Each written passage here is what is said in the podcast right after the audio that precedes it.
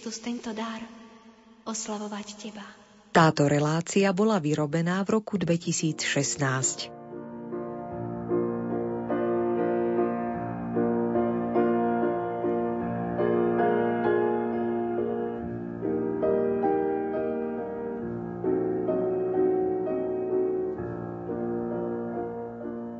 Slávna u slovenského národa stojí svetiňa v Šaštíne na území apoštolskej administratúry Trnavskej k úcti preblahoslavenej Pany Márie Bolesnej.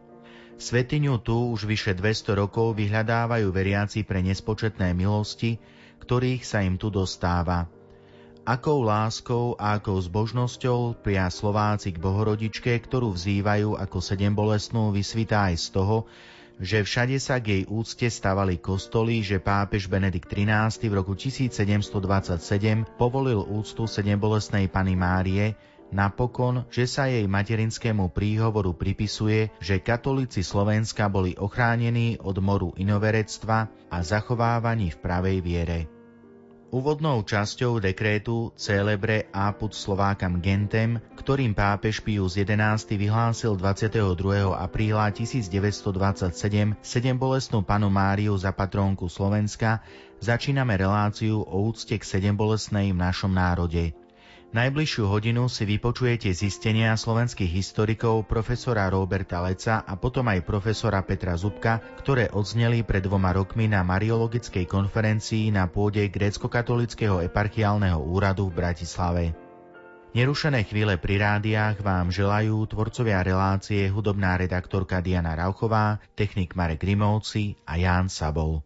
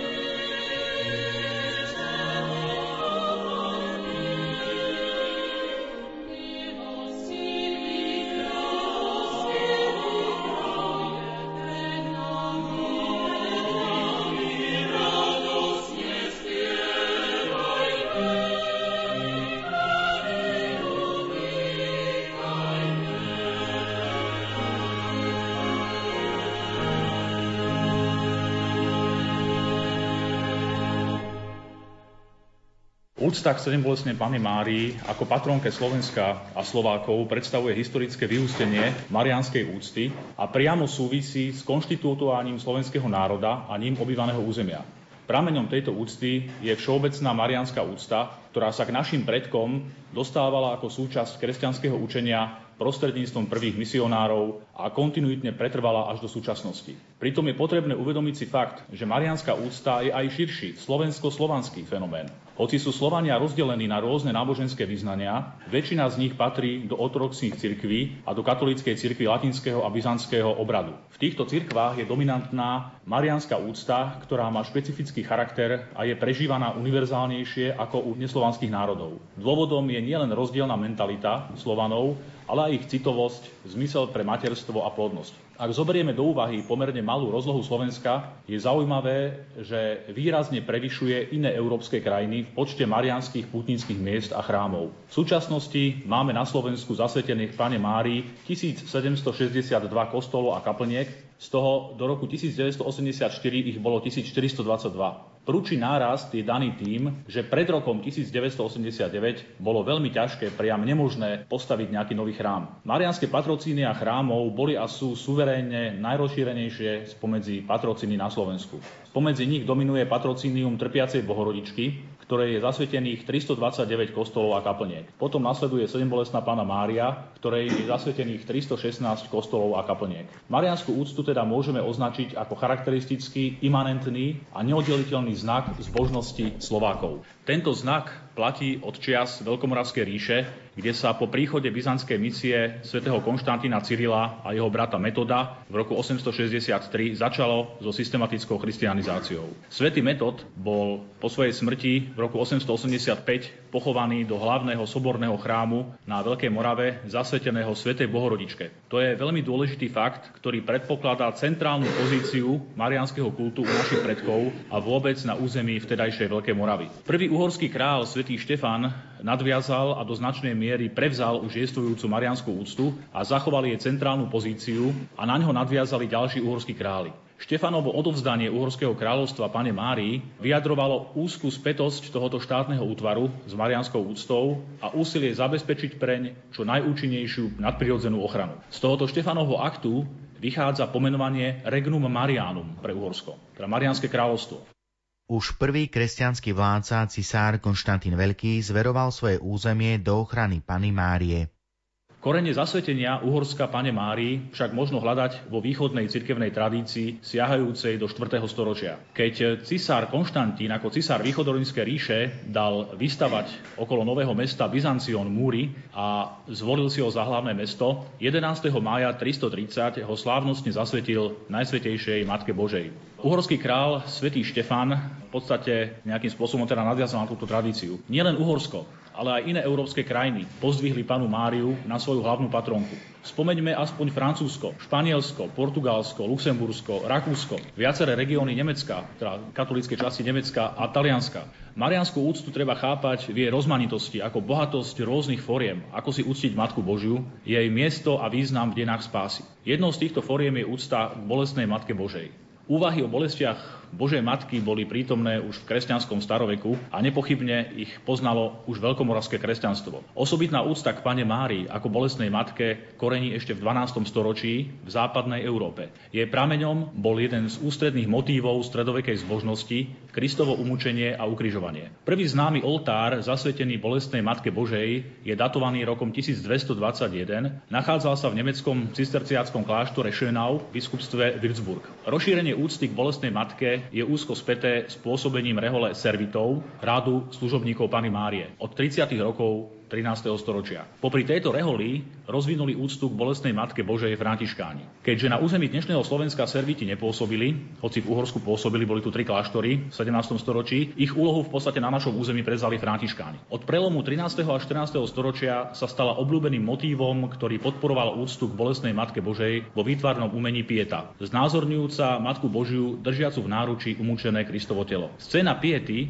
zobrazujúca Máriu s Kristom v náručí, nevychádza priamo zo svet svätého písma, ale veľmi pôsobivo zobrazuje matkinu bolesť zo smrti jej syna. Na Slovensku boli piety veľmi obľúbeným výrazom úcty k bolestnej Matke Božej. Máme veľa vzácnych piet, ktoré túto úctu potvrdzujú. Na západnom, strednom i východnom Slovensku. Motiv piety prenikol veľmi rýchlo do slovenského ľudového umenia, kde patril k najobľúbenejším. Dôležitým podporným zdrojom pre šírenie úcty k bolestnej Matke Božej bola krížová cesta. Jednotlivé zastavenia tejto pobožnosti znázorňovali utrpenie Božej Matky počas umúčenia a ukrižovania jej syna. Krížové cesty šírili najmä františkáni a potom v čase rekatolizácie aj jezuiti. V gotickom maliarstve sa často zobrazovala bolestná Matka Božia s mečom zabudnutým srdci. Takýmto konkrétnym spôsobom sa zdôrazňovala jej bezprostredná blízkosť s Kristom, jej účasť a spojitosť s Kristovým utrpením. V počiatku sa stretávame s s jedným mečom podľa Lukáša 2.35 v Márinom srdci, potom s piatimi mečmi podľa počtu Kristových rán a napokon so siedmimi mečmi podľa plnosti jej utrpenia. Pritom všetky tri typy zobrazení existovali popri sebe. Zriedkavejšie sa vyskytovali aj vyššie počty bolestí. Z toho vyplýva, že počet bolestí nebol ustálený.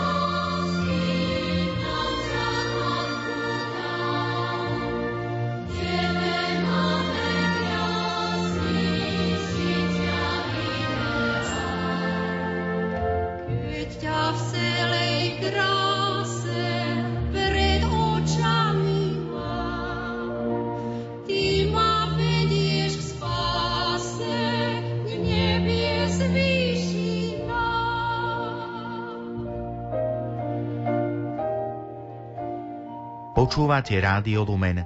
Historik Robert Lec z Bratislavy predstavuje históriu vzniku úcty k sedembolesnej pane Márii. Prvá zmienka o siedmých bolestiach Pany Márie pochádza z rukopisu z roku 1380. Provinciálna synoda v nemeckom Kolíne nad Rínom 22. apríla 1423 rozhodla, že sa zavedie sviatok siedmých bolestí Pany Márie, aby sa očinili urážky husitov proti Kristovi a jeho matke. Tento sviatok sa slávil miestne v piatok pred kvetnou nedelou. Tým sa viac zdôraznil počet siedmých bolestí. V roku 1492 založil farár Jan van Konderberg, sekretár burgundského vojvodu Filipa Dobrého v meste Remensvále Bratstvo siedmých bolestí Pany Márie. Zakrátko vznikli takéto bratstva aj v ďalších flámskych mestách a odtiaľ sa rozširovali ďalej do Nemecka a do strednej Európy. Do súčasnosti používaná séria siedmých bolestí bolestnej Matky Božej sa dá s bezpečnosťou datovať rokom 1491. Vychádza z latinského nápisu zloženého anonymným básnikom na príkaz už spomenutého farára Jana van Kondenberga. Všeobecným predpokladom pre rozšírenie úcty k bolesnej Matke Božej a teda aj k sedembolesnej Pane Mári bol Tridentský cirkevný koncil, ktorý predstavoval silný impuls pre šírenie marianskej úcty vo všetkých jej podobách s entuziasmom nových reholí, jezuitov, piaristov, kapucínov, milosrdných bratov, uršulínok a tak ďalej. Marianská úcta sa stala výrazom na zdôraznenie špecifickosti katolicizmu v jeho konfrontácii s protestantizmom, ale aj so šíriacim sa islamom. Typickým bol znak veľkého množstva nových marianských putnických miest. Tak vznikla väčšina známych marianských putnických miest na Slovensku, napríklad Šaštín, Trnava, Topolčany, Staré hory, Dubnica nad Váhom, Višňové, Rajecká lesná, Prešov, Klokočov a iné. Úcta k sedembolestnej sa šírila v celom svete. Podporil ju pápež Benedikt XIII, člen radu Dominikánov a známy marianský ctiteľ, ktorý v roku 1727 rozšíril jej úctu na celú cirkev. Tento impuls viedol k ďalšiemu rozšíreniu úcty, a to aj na slovenskom území. Dokladá to aj skutočnosť, že najviac patrocíny sedembolestnej Pany Márie na Slovensku pochádza práve z 18. a 19. storočia. Čiže je to pomerne mladé patrocínium. Niekedy sa stretnete s tým, keď si pozriete na internete, že ktorý je najstarší kostol sedembolestnej Pany Márie, tak vám to vlastne vyhodí, že je to Trstín Hajček, je to veľmi stará marianská rotunda, ktorá sa datuje do roku 1242, ale v skutočnosti vlastne je to pôvodne všeobecné marianské patrocínium, ktoré bolo zmenené neskôr v 18. storočí na sedembolestnú Panu Máriu. Hoci počiatok putinského miesta v Šaštine sa sa kladie do roku 1564, nový marianský putinský chrám vznikol na tomto mieste až o 200 rokov neskôr. Stal sa prirodzeným integrujúcim centrom náboženského života katolických Slovákov, najmä na Záhorí a západnom Slovensku. Súčasne plnil funkciu širšieho náboženského centra regiónu, kam patrila väčšia časť západného Slovenska, západnej Moravy a dolného Rakúska. Bol najväčším pútnickým chrámom zasveteným úcte k sedembolesnej pane Márii vo vtedajšej Habsburskej monarchii. Pútnické miesto v Šaštíne nemalo v monarchii iba najväčší chrám Sedembolesnej, ale trpiacu matku si tam prichádzalo uctiť aj najviac pútnikov. Iné známe pútinské chrámy, zasvetené v Sedembolesnej, nedosahovali jeho veľkosť a význam. Význam šašínskeho putinského chrámu ako centrálneho chrámu úcty k Sedembolesnej Pane Márii významne vplýval na šírenie úcty k Sedembolesnej medzi Slovákmi. Hoci osobitosť tejto úcty ako imanentne patriacej Slovákom ešte nebola zdôrazňovaná. Pápež Pius VII ako poďakovanie za oslobodenie z Napoleonovej internácie v roku 1814 zdôraznil význam Sviatku Sedembolesnej Pany Márie a potvrdil jeho záväznosť pre celú cirkev. V roku 19 1913, keď pápež Pius X určil oslavu sviatku 7 bolestnej na 15. september, teda deň po sviatku povýšenia svätého kríža v oktáve sviatku narodenia Pany Márie sa už definitívne ešte spomína ten 15. september. V cirkevnom kalendári pretrvávali však dve spomienky na bolestnú Matku Božiu, či sa bolestnú Panu Máriu. Prvá bola spojená s predveľkonočným pôstnym obdobím a druhá so septembrom. Tento stav trval až do reformy cirkevného kalendára v roku 1969, teda po druhom Vatikánskom koncile. Po nej ostal už len 15. september. Úcta k bolestnej Matke Božej sa na Slovensku hlboko zakorenila aj preto, že veriaci v nej nachádzali obraz svojich ťažkostí a bied, vojny, hladomory, choroby, živelné pohromy. Slovenskí reholní a diecezní kňazi intenzívne šírili úctu k sedembolestnej medzi katolickými Slovákmi, kázňami i tlačeným slovom v priebehu 18. a 19. storočia. Boli to františkánsky pátri Vojtech Jakub Gazda, Urban Martin I, Metod Jozef Gazdík, farári Juraj Fandli, Jozef Matejka, Andrej Radlínsky, Jozef Závodník či kapucín Franko Vitazoslav Sasinek. Od rakúsko-uhorského vyrovnania sa začalo postavenie Slovákov v Uhorsku zhoršovať. Boli vystavení systematické maďarizácii a zvýšenému sociálnemu tlaku. Katolická cirkev bola na jednej strane ich ochrankyňou a do istej miery tlmila tento tlak, no na druhej strane sa aj v nej prejavili maďarizačné tendencie. Uhorské liberálne vlády napriek odporu cirkvy presadili zákon o povinnom občianskom sobáši a zákon o štátnom vedení matrik. Množili sa otvorené verejné útoky na katolickú cirkev. Keď sa v roku 1896 v súvislosti s tisícim výročím príchodu Maďarského kmeňového zväzu do Karpatskej kotliny pripravili pompezné milenárne oslavy, katolícka cirkev v Uhorsku v tom videla príležitosť upozorniť na kresťanský charakter Uhorska. Vhodný spôsob pritom našla v zdôraznení marianského kultu. Tá žiadosť uhorského prímasa ostrihomského arcibiskupa Kološa Vašariho pápež Lev 13. 8. októbra 1896 povolil, aby sa 2. oktobrovú nedelu slávil v Uhorsku osobitný sviatok Veľkej pani Uhrov, Magna Domina Hungarorum. Zavedenie tohoto sviatku vyvolalo medzi slovenským kňazstvom diskusiu, v ktorej si viac začali uvedomovať marianskú úctu ako slovenské špecifikum. Hoci ďalej zdôrazňovali spoločné dedičstvo Marianského marianskej tradície Uhorska. Odmietli spájať marianskú úctu, spojenú s výlučne s uhorským národom, ktorý sa prakticky v politickom živote chápal ako maďarský národ, ale považovali ju za vlastnú všetkým národom obývajúcim krajinu.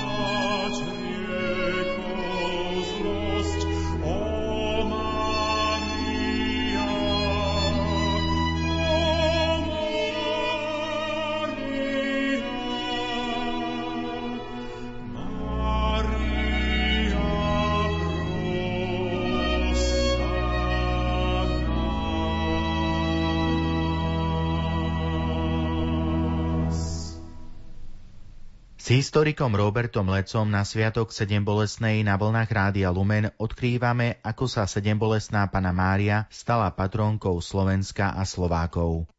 V situácii, keď maďarizácia výrazne prenikla do cirkevného života, sa hľadala istá protiváha najmä ku kultom svätého Štefana, svätého Ladislava, ale aj marianskému kultu, ktorí sa často presadzovali v maďarskom národnom duchu. Slovenskí kňazi ju nachádzali najmä v úcte k svätému Cyrilovi a Metodovi, svätému Andrejovi Svoradovi a Benadikovi. Popri tom sa od prelomu 19. a 20. storočia začala presadzovať úcta k sedembolesnej pane Mári ako osobitnej patrónke Slovákov. Propagácii sedembolesnej ako patrónky slovenského národa vynikol vajnorský farár Ferdiš Juriga. Juriga uverejnil v slovenských ľudových novinách v roku 1911 článok Matička sedmibolestná, patronka slovenského národa. Ním začal jednoznačne propagovať myšlienku sedmibolestnej ako patronky slovenského národa. Pritom vychádzal z porovnania, ako Marianskú ústu chápu jednotlivé národy. Citujem Jurigu. V piatok po smrtnej nedeli je deň sedmibolestnej Matičky Božej, patronky slovenskej. Nádherný Francúz má Notre Dame, to je našu dámu, pannu v hodvábe s perlami v rukách. Domácnosť milujúci Nemec má Unzere Liebe Frau, to je je našu milú ženu, domácu pani. Maďar má Maďarok a soňa. Maďarovi je všetko nať, načákoš, veľké, veľkomožné a tak prenáša svoju vládybažnosť, vypínavosť aj na náboženské predstavenia. My máme tú najskutočnejšiu patronku, sedm bolestnú matičku s doráneným synom v lone, so srdcom siedmými mečmi prerazeným. A na skutku, to je tá naša matka Sláva s dotýraným národom v lone. Verím v skriesenie, v oslávenie nášho národa. Matičko sedmibolestná, patronko Slovenska, oroduj za nás. Konec citátu. Špecifikum slovenskej marianskej úcty teda Juriga chápe reálne aj symbolicky, keď v obraze Ježišovho umúčeného tela vidí prenasledovaný, ponižovaný a zaznávaný slovenský národ. Sedem bolestná je pre neho aj výrazom nesmierneho utrpenia národa, s ktorým ako jeho patrónka súcití, ale súčasne aj nádejou na jeho skriesenie v budúcnosti. Juriga zohral kľúčovú úlohu pri organizácii slovenskej púti na Velehrad v roku 1913, keď sa pripomínalo 1050. výročie príchodu svätých Cyrila Metoda na Veľkú Muravu. Táto púť sa konala 28. a 9. septembra 1913 a zamerala sa na zdôraznenie úcty k sedem bolestnej pane Mári ako patronke Slovákov. Tak bola prirodzene spojená myšlienka úcty svetomu Cyrilovi Metodovi s marianskou úctou k sedem bolestnej. Na Velehrad zo Slovenska putovalo 1286 putníkov z rôznych častí Slovenska, oblečených v krásnych krojoch. Procesiu viedli kňazi Juriga a Tománek. Pútnici sa modlili o loretánske litánie, pričom poprvý raz k ním bola pridaná prozba. Citujem, Matičko sedmibolastná, patronko slovenského národa, orduj za nás. Nasledovalo odhalenie mramorovej pamätnej tabule na budove Velehradského kláštora jezuitov, ktorá svojim textom upomína na tri udalosti. Cyrilometodské výročie, výročie nájdenia ostatkov svätého Svorada a obetovanie slovenského národa sedem bolesnej Pane Márii. Táto tabuľa hlása príchylnosť Slovákov sedem bolesnej dodnes – Slovenská púť na Velehrad, na ktorej sa zúčastnili veriaci Slováci z rôznych častí Rakúsko-Uhorska, bola prvým väčším podujatím, kde sa poprvý raz jasne a manifestačne prihlásili k sedem bolestnej Pane Márii ako patrónke slovenského národa. Samozrejme, nebolo by to možné bez predchádzajúcej stáročnej úcty Slovákov k bolesnej Matke Božej. Vznik Československa vytvoril úplne novú situáciu pre Slovákov. Prestal maďarizačný tlak, No začala sa presadzovať myšlienka jednotného československého národa a vzrástli protikatolické nálady. Opäť v iných podmienkach pokračoval zápas o národnú a náboženskú identitu Slovákov. V dobovej katolíckej tlači a periodikách sa objavovali články o tom, že Slováci si ctia sedem bolestnú ako svoju patronku. Slovenskí biskupy poslali na jar v roku 1925 do Ríma v tejto veci osobitnú žiadosť o vyhlásenie sedem bolestnej Pany Márie za patronku Slovákov i slovenskej krajiny, ktorej žiadali povolenie pridať k loretánskym litániám invokáciu patronka Slovenska na miesto patronka Uhorska. Touto žiadosťou sa zaoberala najprv posvetná kongregácia obradov, po nej posvetná kongregácia pre memoriálne záležitosti. Stanovisko Vatikánskej nunciatúry v Prahe upozornilo na dve prekážky. Reakciu maďarskej menšiny na Slovensku a zhoršené vzťahy Svetej stolice s vládou Československej republiky. Žiadosť slovenských biskupov tak ostala nevybavená takmer dva roky. Na 15. augusta 1925 sa konala slávnosť spolku svätého Vojtecha v Šaštine. Pred bazilikou celebroval slávnosť svetú omšu biskup Jan Tauš. Ponom bolo katolické zhromaždenie, kde vystúpil Andrej Hlinka Štúrka, Ferdi Žuriga, Florian Tomarek a ďalší. Juriga odporúčal, citujem, aby sedmibolestnú matku Božiu zboril si národ slovenský za svoju matku a veľkú patrónku. Prítomný návrh Jurigu príjmajú s oduševnením, čiže ako keby to bolo nejaké ľudové hlasovanie teda pre tou šaštínskou bazilikou. Tak teda vlastne aklamačne na zhromaždení pútnici odsúhlasili, aby sedmibolestná sa stala patronkou Slovenska a Slovákov. Rozhodnutie Svetej stolice prišlo 22. apríla 1927 pri príležitosti 200. výročia od povolenia úcty k sedembolestnej pápežom Benediktom XIII vydala Vatikánska kongregácia obradov v mene pápeža Pia XI. dekret Celebre apud Slovakam Gentem, slávna u slovenského národa. Dekret zdôraznil starobilosť a dôležitosť úcty k sedembolestnej v slovenských dejinách a ústredného miesta je úcty v Šaštíne, pričom dovolil, aby sa vzývala ako patronka Slovákov a Slovenska. Vyhovoval sa tak žiadostiam slovenských biskupov, aby sa v loretánskych litániách mohlo pridať zvláštne vzývanie ku cti bolestnej matky v znení Oroduj za nás Pana najbolestnejšia alebo Matka sedembolestná. Vydanie dekrétu o sedembolestnej ako patronke Slovákov a slovenskej krajiny oslávilo katolické Slovensko 21. a 22.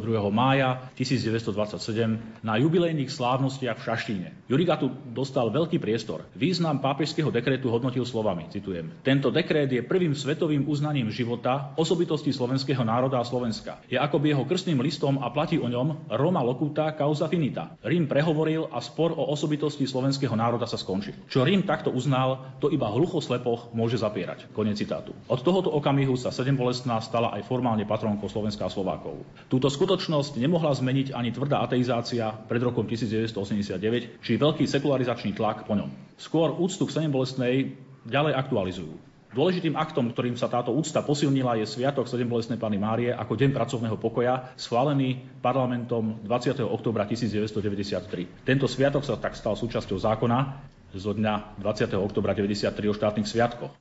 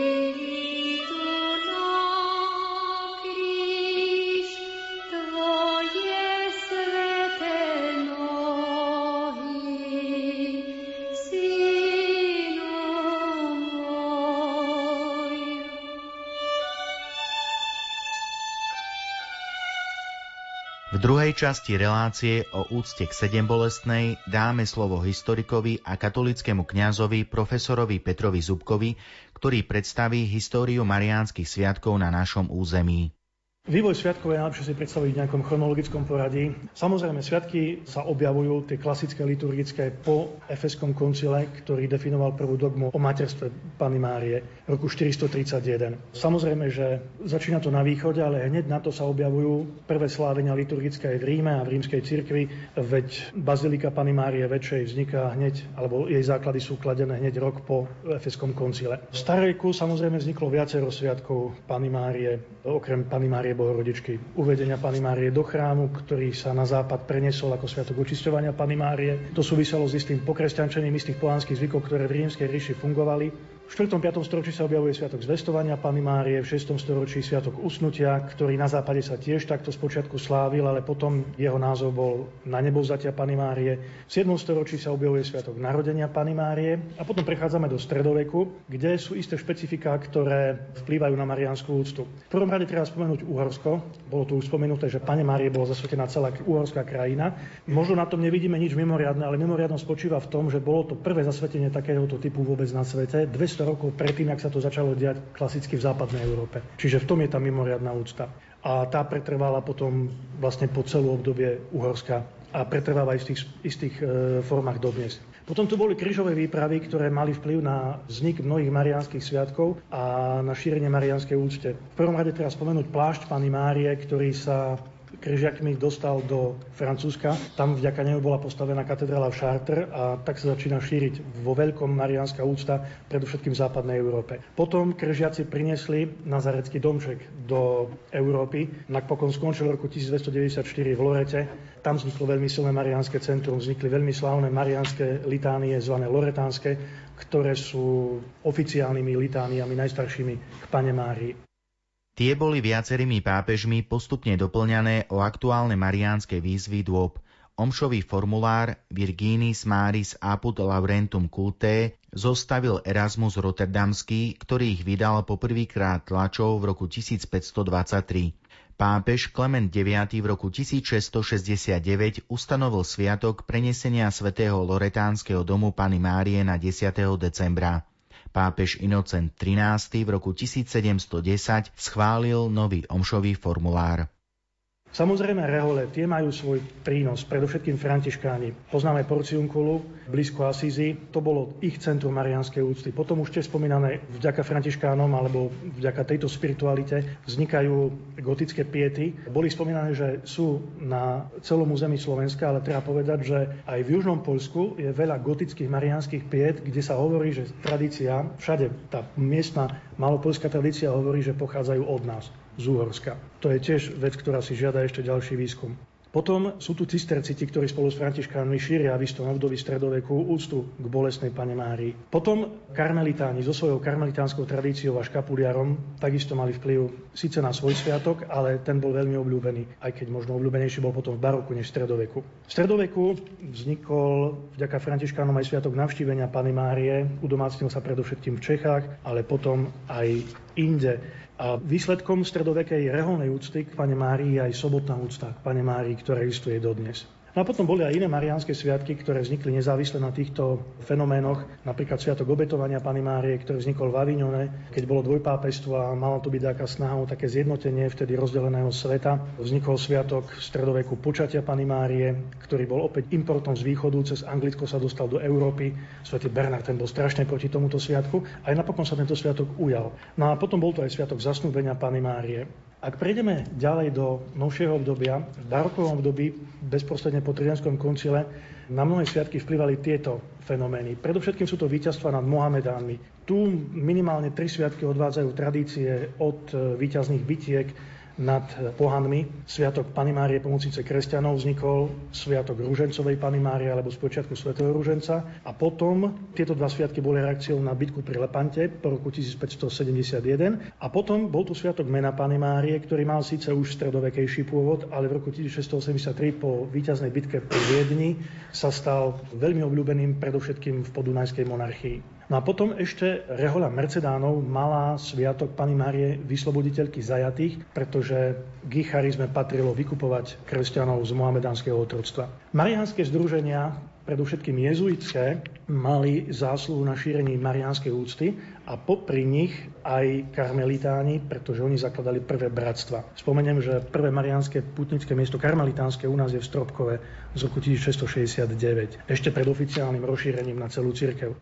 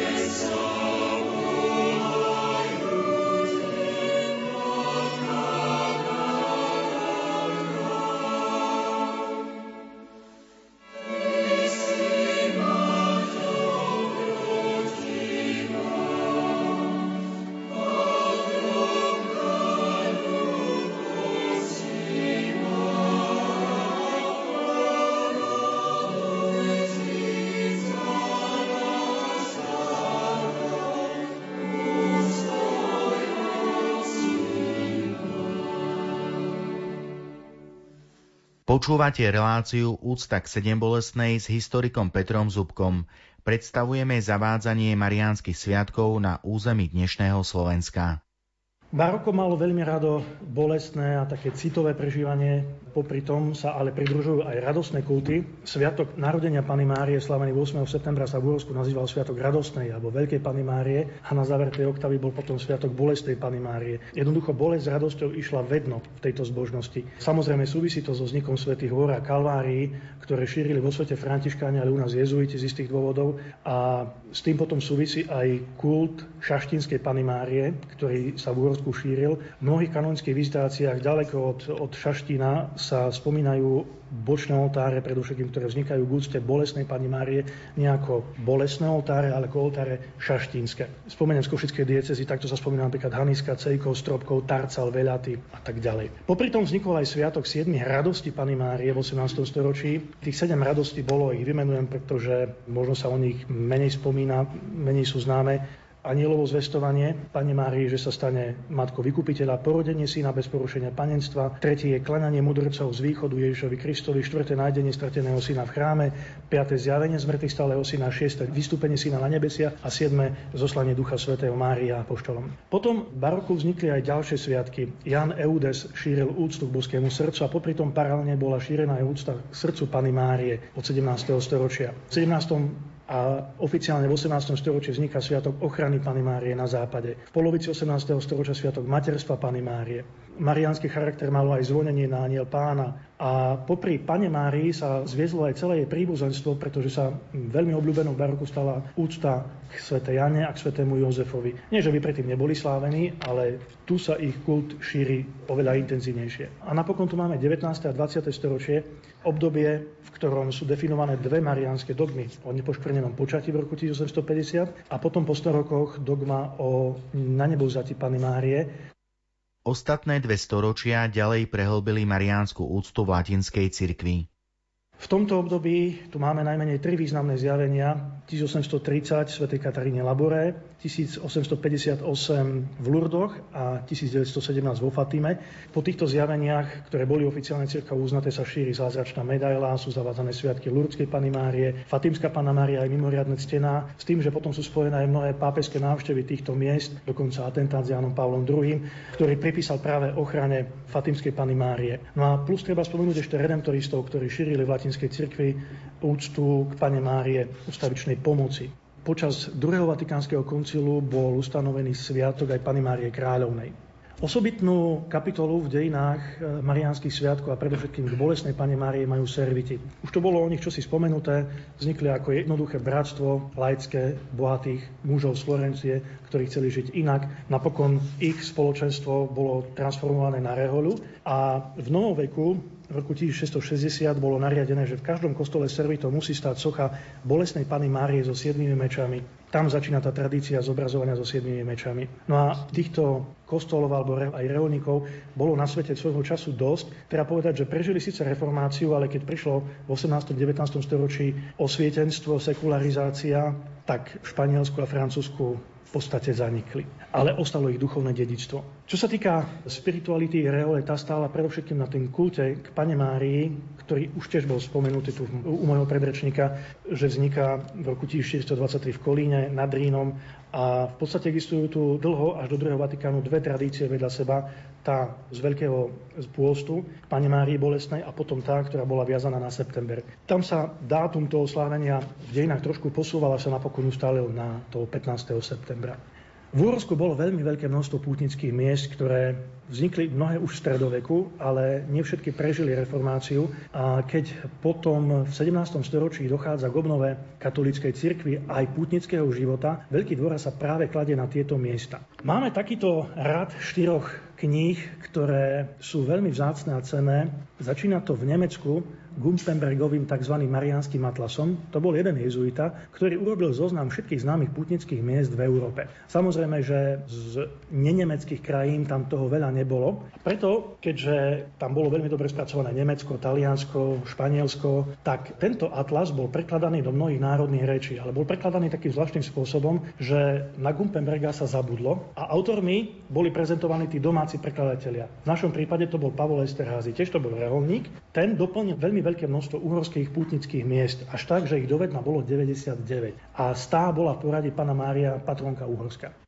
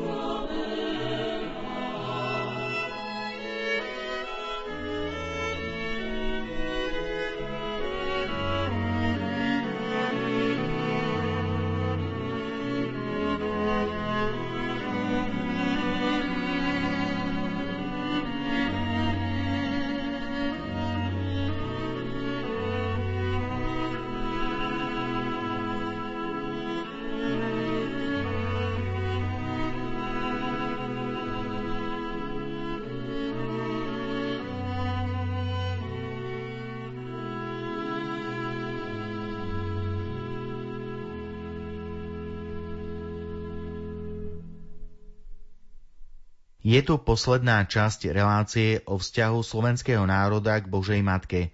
Historik Peter Zubko predstavuje mariánske pútnické miesta v Uhorsku tak, ako sa dochovali v dobovej tlači tu badať taký prístup k tomu, že čo je vlastne Mariánske putnické miesto. Každé Mariánske putnické miesto muselo mať buď obraz alebo sochu, ktorá bola milostivá. To znamená, že minimálne sa tam diali nejaké znamenia, zázraky, uzdravenia zvyčajne. A keďže Esterházy pochádzal z terajšieho Burgenlandu, z Eichstadtu, tak veľmi veľké množstvo tých marianských putnických miest práve z tejto časti západné Uhorsko, západné Slovensko, západné Maďarsko, západné Slovensko alebo terajšie východné Rakúsko. A čím ďalej od neho, tak tým sviatkom je menej. Nie, že by neboli, ale zrejme nemal informácie o všetkých. V tomto diele sa zachovali zmienky o takých putnických miestach, o ktorých nevieme odnikal inokade iba z tohoto zoznamu. Napríklad Hrabkov pri Prešove, že bolo v stredoveku putnické marianské miesto. Esterházio prístup k spracovaniu týchto miest nebol jednotný, nebol kritický. Niekde sa uvádza len čiastočný názov, niekde nie sú dokonalé informácie, niekde sú skreslené informácie o pôvode kultu. Mnohé miesta boli reholnými miestami, niekde ich uvádza, niekde ich neuvádza, ale ešte raz, bolo to veľmi zácne dielo, ktoré ovplyvnilo ďalej Alexandra Jordánskeho, alebo ako si on poslovenčil meno Aleša, ktorý dva roky pred rokom 1836 vydal v Nemčine a v maďarčine tento krátky opis marianských putnických miest v Uhorsku, ktorý 1838 vyšiel tu v Bratislave po slovensky. A on už pristupoval kriticky ku tomu istému, čo urobil Esterházy, ale neprebral všetky tie marianské putnické miesta, len tie, ktoré boli aktívne alebo živé a spracovali ich jednotne, kriticky podľa diecez a podľa lokalít. Ja by som len spomenul z nášho územia, v Ostrihomskom biskupstve ich bolo 16, Ostrihom zámok, Prešporok dom, Prešporok Blumentár, Prešporok Hlboká cesta, Marianka, Trnava dom, Modranka, Šaštín, Holíč, Kráľova pri Senci, Sokolovce, Hronský Beňadik, Malé Topolčany, Starý Budín, Budín, Vrable v Matre.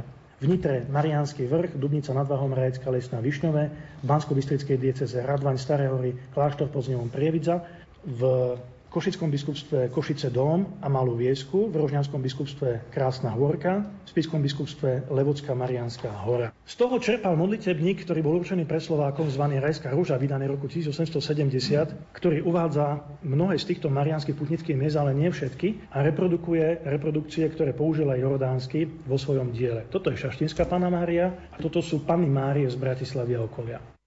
Modlitebník je zostavený tak, aby sa mohol používať na jednotlivé dni mesiaca. Nachádza sa v ňom množstvo rytín, medzi ktorými je 28 obrázkov konkrétnych lokalít, kam zrejme radi chodievali Slováci na púte, pretože im bola knižka aj adresovaná.